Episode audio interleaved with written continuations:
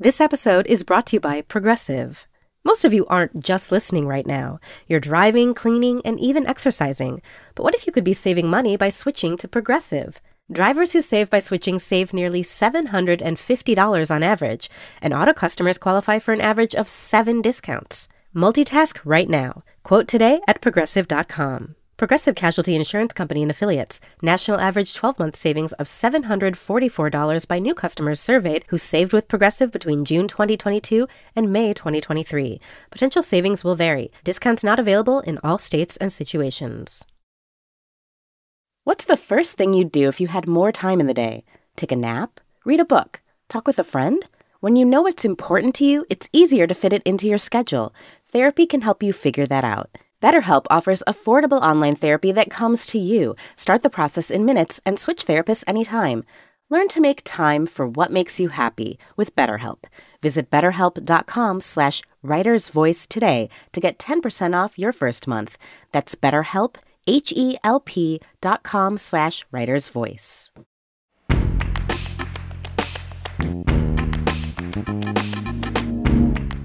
This is The Writer's Voice, new fiction from The New Yorker.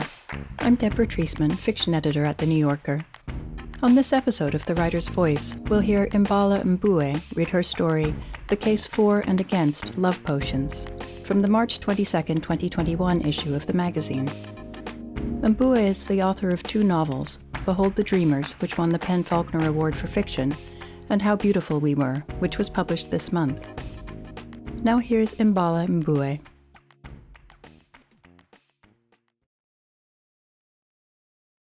The case for and against love potions. You love someone, someone loves you not. What to do besides find someone else to love, which, by the way, is not easy.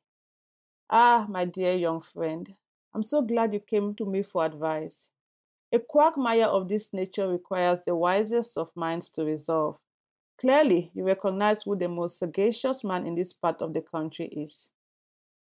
As you know, there are a million and three solutions to this problem, virtually none of which have a great success rate. I imagine you tried at least 28 of them before coming to see me today. Am I correct? No? You tried only four? It doesn't matter. You're here and I have the best advice for you. Love potions. Have you ever heard of them? Oh, what a terrible shame. You're in the dark about one of mankind's greatest inventions. Let me enlighten you. No, I've never personally used them. Never needed to, thank you very much. But I know that every fetish priest in every village sells them. The potions are made according to a recipe passed down from an unidentified ancestor, with a list of ingredients that we mere mortals are not allowed to know. The fetish priests all store their potions in similar looking white bottles and charge the same ludicrous fee to those who come to buy them a goat, a pig, and three hens. But who has that kind of wealth to spare for the sake of love? Do you? I didn't think so. That is why I'm going to give you invaluable directions on how to obtain a love potion for free and get yourself a romance that will leave your face brighter than the morning sun. This is what you need to do. As soon as an opportune moment presents itself, you must sneak into the hut of the fetish priest in your village while the fetish priest is out administering a ritual. But make sure you do this only after the sun has gone down and before the moon has revealed itself. You want to have enough darkness to conceal you, but not so much darkness that the evil spirits that roam the village at night can see you. Trust me, you don't want to know what horror will befall you if they catch you stealing. So, as for the stealing business, when you enter the fetish priest's hut, hurry up and grab the white bottle. Then hide it in your underclothes as you rush to your hut. Keep it in a safe place. If you can, sleep with it under your blanket. Then, on a full moon night, pour a few drops into the food of the one whose love you are seeking, and poof, the next morning, you will be so drenched in adoration, so enfolded in bliss and gratification, you will ask yourself what you've ever done in this life to deserve such loving. I'm looking at your face now, and you seem incredulous. You want to know what might happen if the love potion doesn't work? Ha! Funny you should ask. Well, the thing is, love potions usually work, but when they don't, strange things can happen. Crazy, bad, strange things. Let me present my friend Wanja as exhibit W of what can happen when a love potion goes wrong. Wanja wasn't a great beauty. Whatever. How many women are great beauties? Though, to be honest, to say she wasn't a great beauty is one stinky heap of an understatement. Her husband, Bulu, actually laughed out loud when his parents first suggested her as a wife. Me marry that ugly thing, he said. Why don't you just wed me to a bamboo pole? And who could blame him for saying that? With her thin legs and flat belly, small buttocks and pointy cheekbones, Wanja was not pretty enough to make any man proud, certainly not a man like her husband, who had the finest mango shaped head our village had ever seen.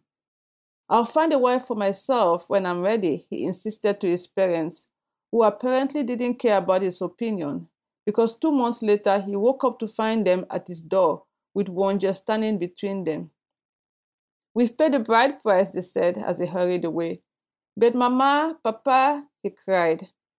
Wanja remained on his doorstep, smiling like someone who had stumbled into a dream in which an everlasting banquet had been prepared for her. And why wouldn't she be happy? No man had ever knocked on her parents' door asking to marry her. No one had ever given her a chance to prove herself worthy of a husband. And now here she was with the high honor of being called a wife. You want me to explain why no man had yet chosen Wanja to be his wife? So my description of her physical deficiencies does not suffice, eh? I applaud you for your cynicism. You're right. Despite all the jokes we made about Wanja being as pretty as a sun dried cornstalk, her looks clearly weren't the sole reason for her suffering. Love is a funny thing, you know. For many people, it's like a tree. There are trees all around you. You can choose whichever one you fancy, sit in its shade, enjoy its fruit. But for certain people, like my friend Wanja, love is more like a rainbow. The circumstances have to be perfect for it to appear. And if it appears while you're napping or you're out of the village visiting a cousin, you may never see it again, and then you'll be forced to spend the rest of your life chasing rainbows.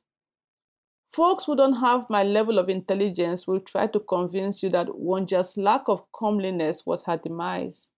It wasn't. I don't have enough fingers and toes to count all the women I've known in my life who had one deficiency or another and still found husbands. Just last month, Timby, who has teeth like shards of broken rocks, moved into the home of a new husband. And Ifinda, who is more muscular than three hunters combined, has been married and happy for 10 years. Though, if you ask me, her marriage has lasted this long because her husband looks at those muscular arms and says to himself, I better treat this woman right, or else she'll beat all the food she just fed me right out of my belly. And speaking of food, I just remembered how much Wanja loved food when we were children. I still recall all the times I passed in front of her house as she sat on the veranda, destroying a bowl of pounded yams and soup. Thin as she was back then, everyone was certain she'd grow up to be nice and round. But for some unknown reason, she just wouldn't get fat. One after another, her friends were plucked from their parents' huts as soon as their bodies had fully ripened. By the time Wanja was 19, there were only three girls of her age in the entire village who hadn't yet found a husband. One of them was completely to blame for her misfortune. This girl was an only child and thought she deserved the moon and the stars because her mother, who was also an only child, had doted on her and made her believe that few men in the world were worthy of her. With her nose in the air, the girl turned down a farmer because his farm was too far out in the forest and she didn't want to have to wait so long every day for her husband to trek home with food. She turned down a fisherman from a neighboring village because she said he smelled like fish. Okay, help me understand this one. The man spends his day with fish. What does she expect him to smell like? Honey and sunflowers? Oh, the hearts of women. If only my friend Wonja had such a problem. I remember evenings I spent chatting with Wonja when we were both in our mid 20s, dissecting the intricacies of our days. While Wonja sat with me on the veranda, I could hear my wife singing a happy song to herself as she cooked in the kitchen. She had no reason to fear that Wonja would try to steal me. None of the young wives in the village felt threatened by Wonja. Some evenings would be joined by other friends, both male and female. Everyone married with children, some complaining about one spouse a headache or another, and Wonja's eyes would fill with tears. If only she had someone to have a marital squabble with. Wonja did come close to true love once when we were 24. In the dry season of that year, she and her mother had traveled to a town on the other side of the country to visit Wonja's brother, who was working at a banana plantation. When she returned from that visit, Wonja couldn't stop talking about a young man she'd met, her brother's fellow laborer. She regaled us with stories of this man, how he had smiled at her in a special way every time they encountered each other in the laborer's camp, how he really did love her, he was just shy and didn't know how to approach her. We looked at one another in disbelief. Was that even a thing? That a man could be too shy to tell a woman he was interested in her? It was all too dubious, even for the most gullible of us. It seemed more likely that, in her desperation, she had seen an interest that wasn't there. We didn't want to hurt her, so we told her that we hoped the man would soon get over his shyness and come to see her parents. That man never did, but other man came for one just three sisters. The day the last of her sisters got married, Wonja could not hold it in anymore.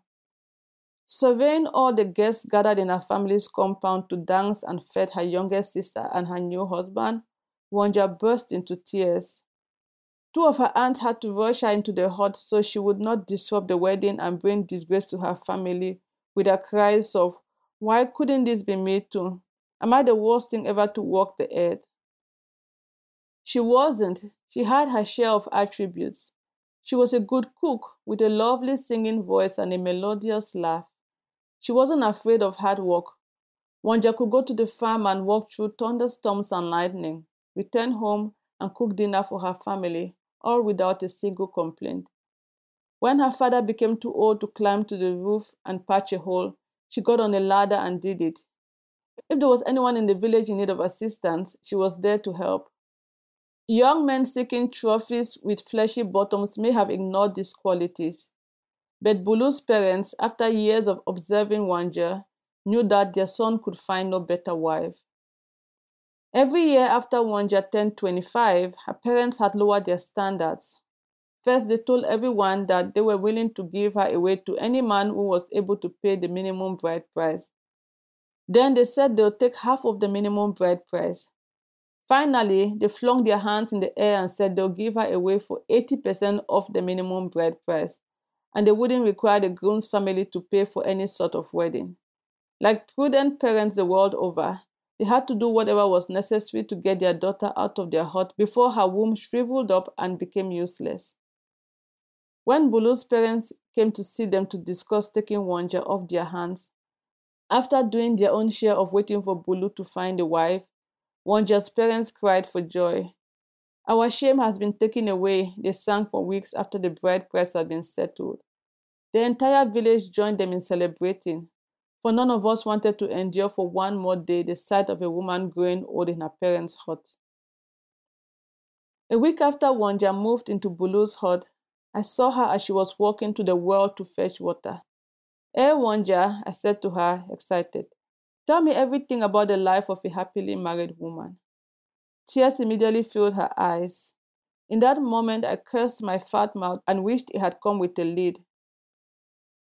Oh, Wonja, I said, my marriage also makes me want to cry sometimes, but what can one do? My attempt to make her laugh only made her sadder, and she hurried on her way.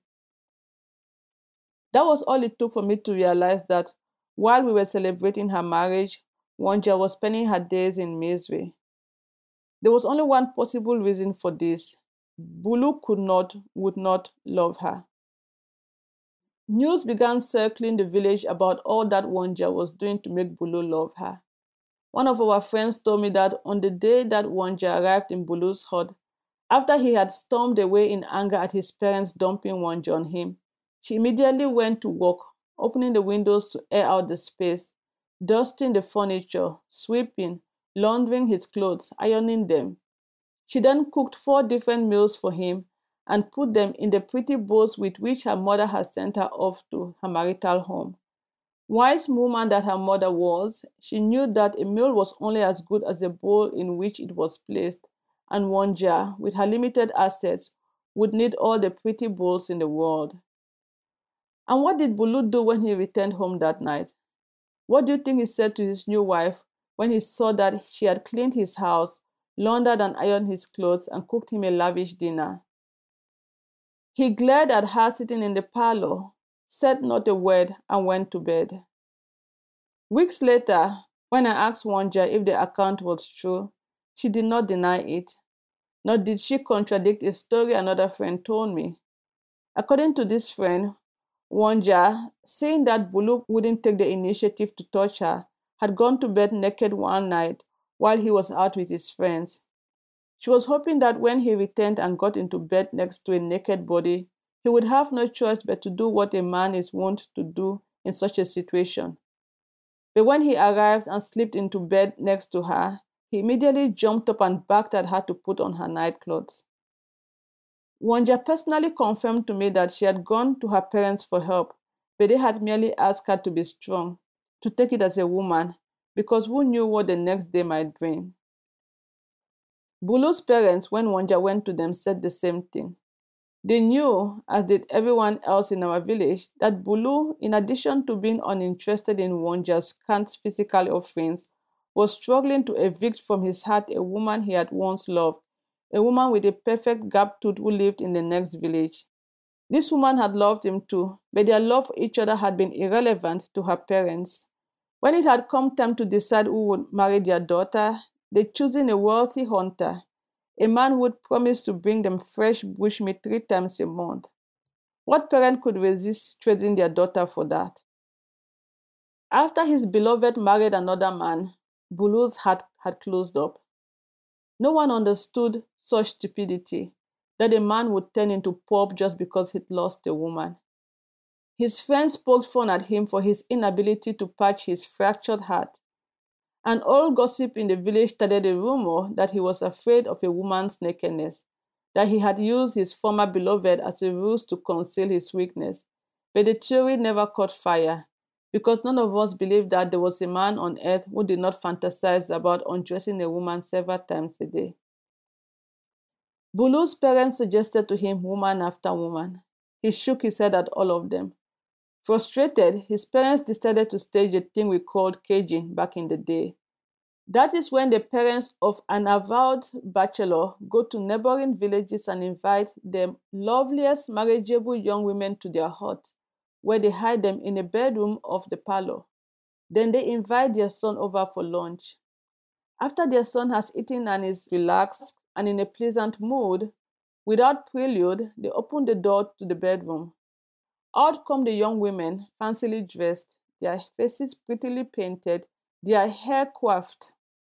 They line up in front of the bachelor, and the parents announce that the young man will not be leaving the hut until he picks one of the women as his wife.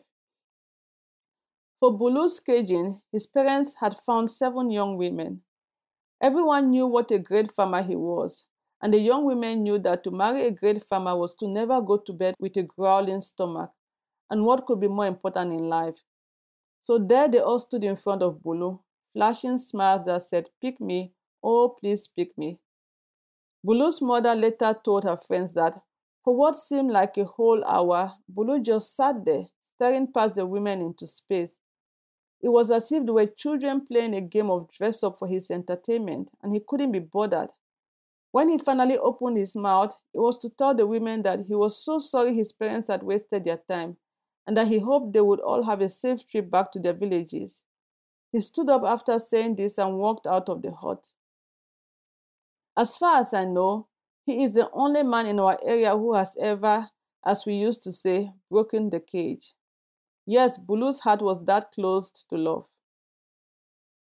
One evening, a year after Bulu had married Wonja, my friend Kotso, who is also friends with Wonja, arrived for a visit as my wife was setting the table for my dinner. Kotso is the kind of man who has to taste every meal his eyes stumble upon. Most respectable men, when they walk into your hut as you're about to have dinner, will wish you a happy eating and promise to return in an hour or so after the food has settled in your belly. Not Kotso. It's nobody's fault that his wife is a terrible cook. But being a man of great kindness, I had to let him partake in my meal. Otherwise, I was doomed to spend the entirety of my dinner with two bulging eyes trained on every piece of food that slid down my throat. It was while we were eating my wife's celebrated corn fufu and okra stew with pig feet that Kotso told me he had finally figured out what was going on with Bulu. His former beloved must have given him a love potion as a way of ensuring that their love would flow eternally. Thanks to the potion, his heart could never belong to another woman. I will confess that I had also thought this might be the case. There's some things that you think it's best not to say them out loud, though it is wonderful to hear someone else say them. Which was why the evening Kotso said this to me, I immediately told him that we needed to go to Wonja and tell her about our suspicion. Kotso did not think it would be wise to go directly to Wonja and cause her further pain with an unfounded theory. We thought it would be best if we got a group of our friends together to discuss her situation and see what we could do for her. We had to recognize, just as our parents and their parents before them had, that the best solution to a problem was often found when many minds came together. So, on a cool evening, Several of us who were born in the same year as Wonja met in the village square to talk about our friend, whose parents were unable to help her, and whose sisters had all married and moved out of the village, leaving her to care for her parents while trying to ingratiate her way into the heart of a man who barely noticed her. Those of us gathered that evening had crawled with Wonja and toddled with her and walked with her and danced naked under the rain with her. Her marriage had brought us joy and now her marital woes were our collective headache. Whenever we saw her, it took all our force to not let her forlorn face drain us of our bliss. We couldn't let her just lumber through the rest of her life. We did not wish that she had never married Bulu. We did not wish that she was still in her parents' house, praying that a man, any man, would come for her before certain body parts began to lose their firmness and wrinkles overwhelmed her face. We merely wished her a measure of satisfaction. And we all agreed that that satisfaction would come only if Bulu was free to love her. By the time of the meeting, there was no doubt in any of our minds that Bulu's former beloved had given him a love potion. We could find no other explanation for the prison in which he was living. Wonja would have to set him free. The next day, on a similarly cool evening, we met again in the village square. This time we invited Wanja to join us. I spoke for the group. I told her that there could be no rationalization for Bulu's behavior except that he was enthralled to a love potion. She could accept him as he was, I said, but the whole idea of a marriage was to alter the other person, to make your spouse better for your own good. The rest of our friends nodded as I said this. We'd all spent considerable lengths of time molding our wives and husbands into people who would bring us the utmost amount of happiness and cause us the least amount of pain. I told Wanja that she needed to go and see a fetish priest to make an antidote for the love potion. I assured her that one of us would accompany her. From our barnyards, we would give her the animal she would need to offer to the fetish priest. I told her that we would understand if she refused to follow our advice the endeavor not being risk free. But if she refused to heed our counsel, she might very well spend the rest of her life regretting that decision. And she wouldn't want that, would she? She shook her head. She knew that she had no choice but to go and see a fetish priest and seek out an antidote. Eight days later, one of our friends went with her to see a fetish priest three villages away. The man had come highly recommended because his potions were so powerful that an impotence remedy he once made for a client had caused the client's wife to have three sets of twins in four years. The fetish priest listened to all that Wonja had to say about Bulu, nodding in understanding at her pain and disappointment. When Wonja was done talking, he told her how sorry he was for her suffering, but he cautioned her against using an antidote to destroy the power of the love potion, if indeed there was a love potion. He said that if the antidote was administered improperly, say on a night when the moon appeared full but wasn't really full, madness might ensue. The best thing to do now, the priest told her, was to wait and hope that in due time her husband would excrete the love potion in his system. But how long could the woman wait? Some say that love potions can stay in the body for years, decades even, and in a few cases for a lifetime. Wonja agonized. I can't do it, she said when I pressed her to get the opinion of another fetish priest. She argued that it was all too risky. So you want to spend the rest of your life loveless, I said. She sighed deeply. Fifteen months into her marriage, and she had scored no victory. So she went to see another fetish priest, a fast talking one four villages away. This time she went alone, not wanting to be influenced by us. I don't have the full story of what happened with this new fetish priest, but we later found out that the man gave her a love potion, not an antidote. Worse still, he forgot to remind her that the potion should be administered only on a night when the moon was absolutely full, which was why, in her eagerness, on a night when the moon merely appeared full, Wonja put three drops of the potion into Bulu's dinner of smoked bushmeat stew. What do you think happened to her the next day? Madness, of course. First, she started walking around the village talking to herself. Then one morning, we found her sleeping under the mango tree. Before long, she had permanently moved out of Bulu's hut and made the shade of the mango tree her new home. I'll spare you the details of what Wonja looks like today. Suffice it to say, she now spends her days walking around the village singing mournfully. All I wanted was love. All I ever wanted was to know how it feels to be loved. She sings it softly, she sings it loud, she dances alone my poor, poor friend. Some days I avoid passing by the mango tree so that I don't have to see her. It just, my heart cannot bear the sight. Well, I hope you don't blame me for telling you this story. You asked for it. We could have ended the conversation with how to procure a love potion, but you wanted to know the worst that could happen, and now you know it. But take heart, my dear friend. What happened to Wonja was an absolute anomaly. Do you think I would be giving you this advice if I thought you'd become insane? I'd never do such a thing to you. Love potions are the only panacea for desiring hearts and broken hearts and all kinds of hearts in need of healing. If I'm telling you to go and steal love potion from your village fetish priest, if I'm asking you to risk being caught and giving 40 lashes of the koboko on your bare buttocks by your village head in your village square, with the entire village watching as you cry out for your mama and your papa and all your ancestors to come to your rescue. It's because I know, I am wholly convinced that the love potion is the best solution. Young people today, you don't know very much, sadly.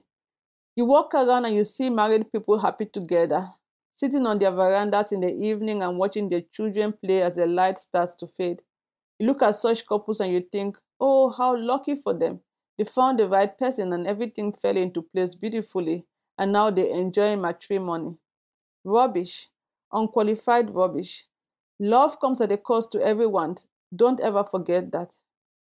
Yes, there are the lovers for whom fate conspired to bring bliss, but more married people than you can imagine had to steal and lie and claw their way to undying love.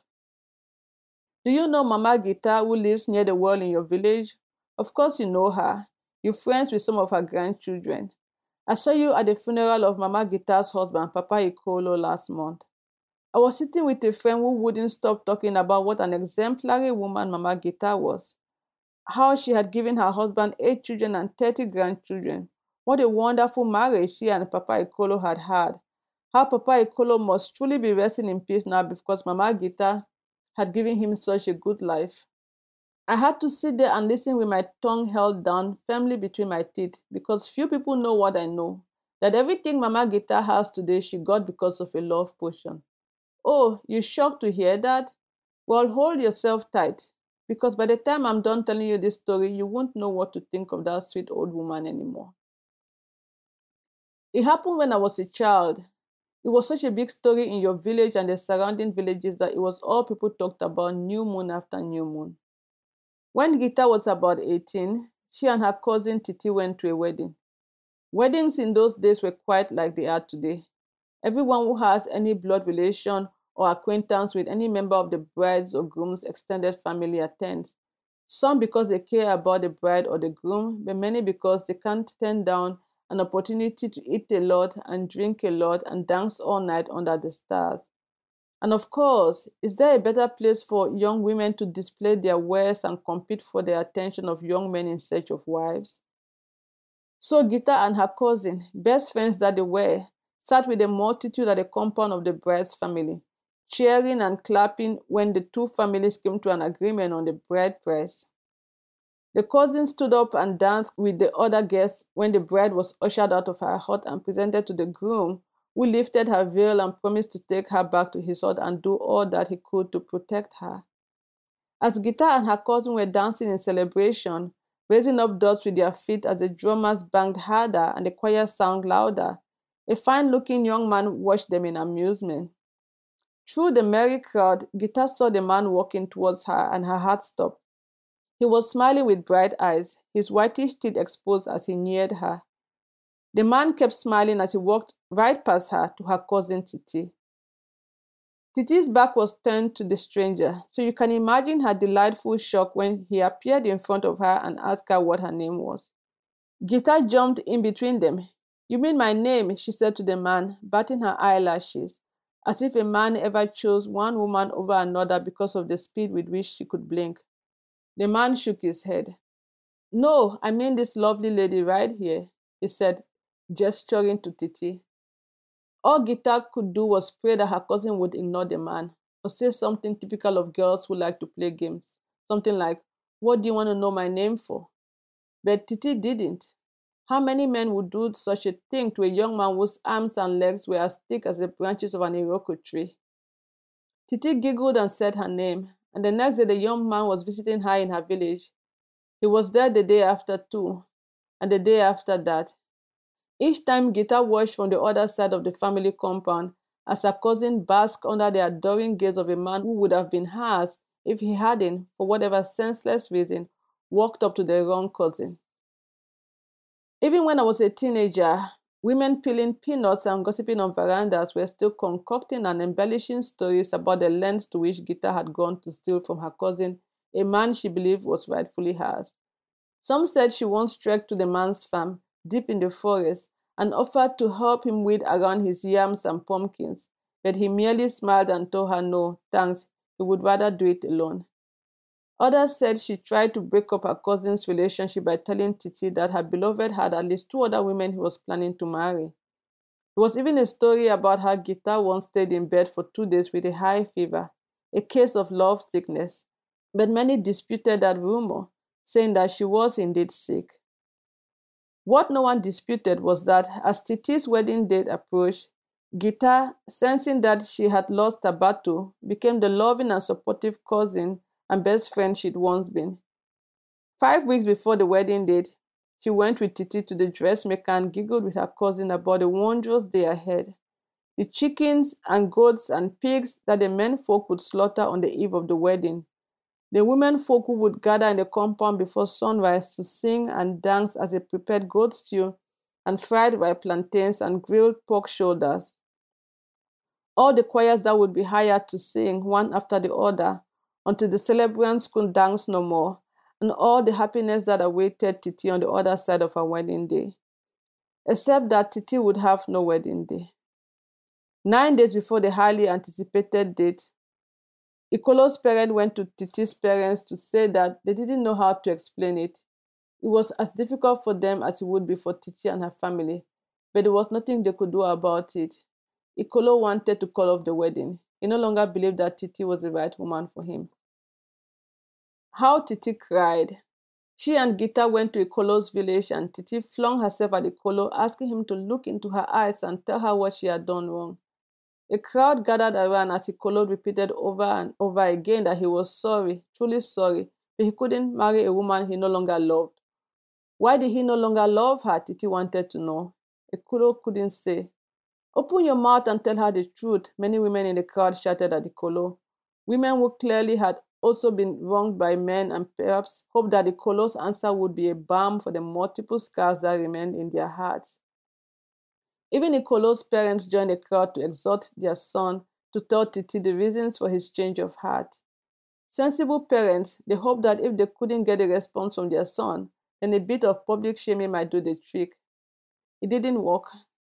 Titi went back to her village crying, her cousin's arms wrapped around her in comfort. So how is it that a mere four months later, Ikolo's parents showed up at Gita's parents' hut to say that Ikolo wanted to marry Gita? Oh, the pain that Gita caused her extended family for the sake of a man. It hasn't healed to this day. Titi's father died without ever again speaking to his brother, Gita's father. He couldn't understand why his brother would let Ikolo into the family after he had disgraced the entire extended family by dumping Titi for no reason. But what was Gita's father to do?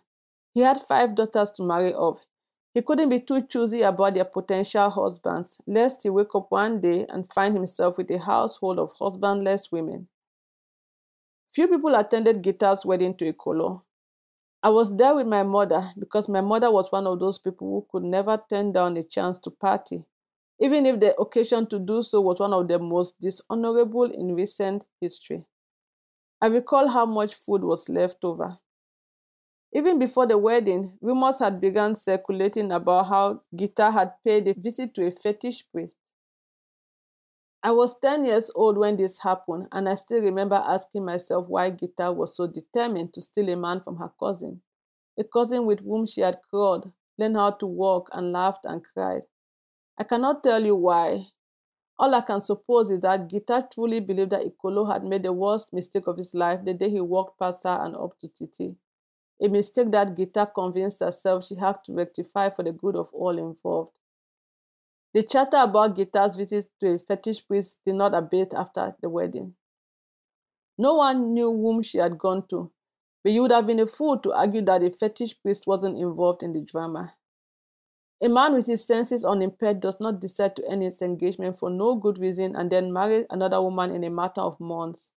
A clear headed man does not give up his hut and move to his wife's village, which was what Ikolo did the week after his wedding to Gita.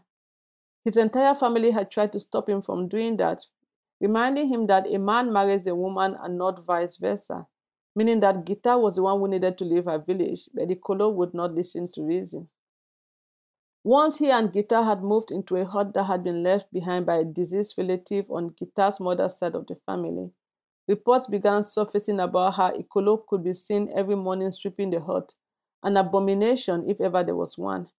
Apparently, the potion that Gita had given him was so strong that Ikolo laundered Gita's clothes for her and ironed them, and even stayed in the kitchen with her to help her as she prepared their dinner. He'd evidently lost such a huge chunk of his brain that he was unable to just relax on his veranda in the evenings like any respectable man enjoying a cup of palm wine while his wife did what wives ought to do. Everyone hoped that the Ikolo would be free from Gita's chains by the time the next rainy season came. But the rains came and went, bringing along a healthy firstborn child and leaving their marriage intact. Wherever one turned in the village, there they were, smiling and delighting in each other as much as they had on the day of their sparsely attended wedding. Many evenings after dinner, Passerbys could see them sitting on their veranda, often holding hands, or minding the baby, doing it so casually that it seemed the most ordinary thing that had ever happened under the sun. A second child arrived for them, and happily they carried on. Years came and went.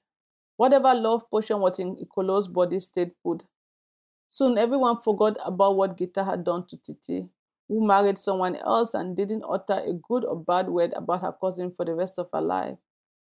People forgot that the love potion was the foundation of the happiness that flowed from Gita and Ikolo's heart, because love potion or not, humans are drawn to happiness and they all wanted a piece of Gita and Ikolo's joy. So it was that Gita and Ikolo became the most popular couple in the village, folks stopping by at all hours to chat and laugh in the home that the love potion had built. You saw it for yourself, didn't you? Even after having eight children and multitudes of grandchildren, even after their backs were hunched and their teeth all gone, Gita and Ikolo still held hands as they sat on their veranda, surrounded by their happy clan. So, if I'm advising you to do something uncommon, my dear friend, it's because I want you to know such uncommon bliss.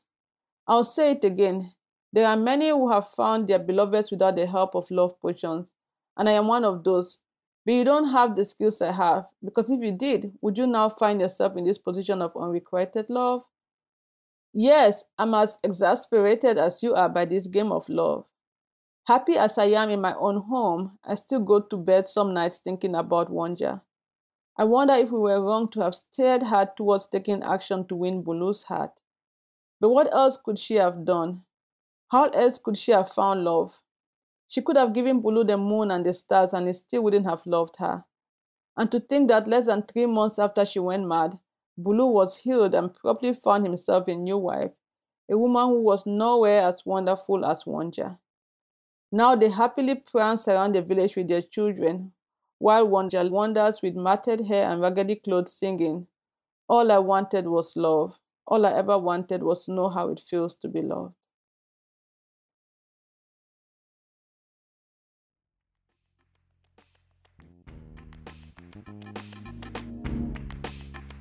That was Imbolo Mbue reading her story, The Case for and Against Love Potions. This is her first story in The New Yorker. You can hear more New Yorker fiction read by the authors on NewYorker.com and on the New Yorker apps available from the App Store or from Google Play. On the New Yorker Fiction Podcast, we invite writers to choose stories from the magazine's archives to read and discuss. This month, Douglas Stuart reads Fjord of Killary by Kevin Barry. You can subscribe to that and other New Yorker podcasts by searching for The New Yorker in your podcast app. Tell us what you thought of this podcast by rating and reviewing The Writer's Voice in Apple Podcasts. Our theme music is by Jordan Batiste and Ross Michaels of North American Plastics. The Writer's Voice is produced by Michelle Moses. I'm Deborah Treisman. Thanks for listening.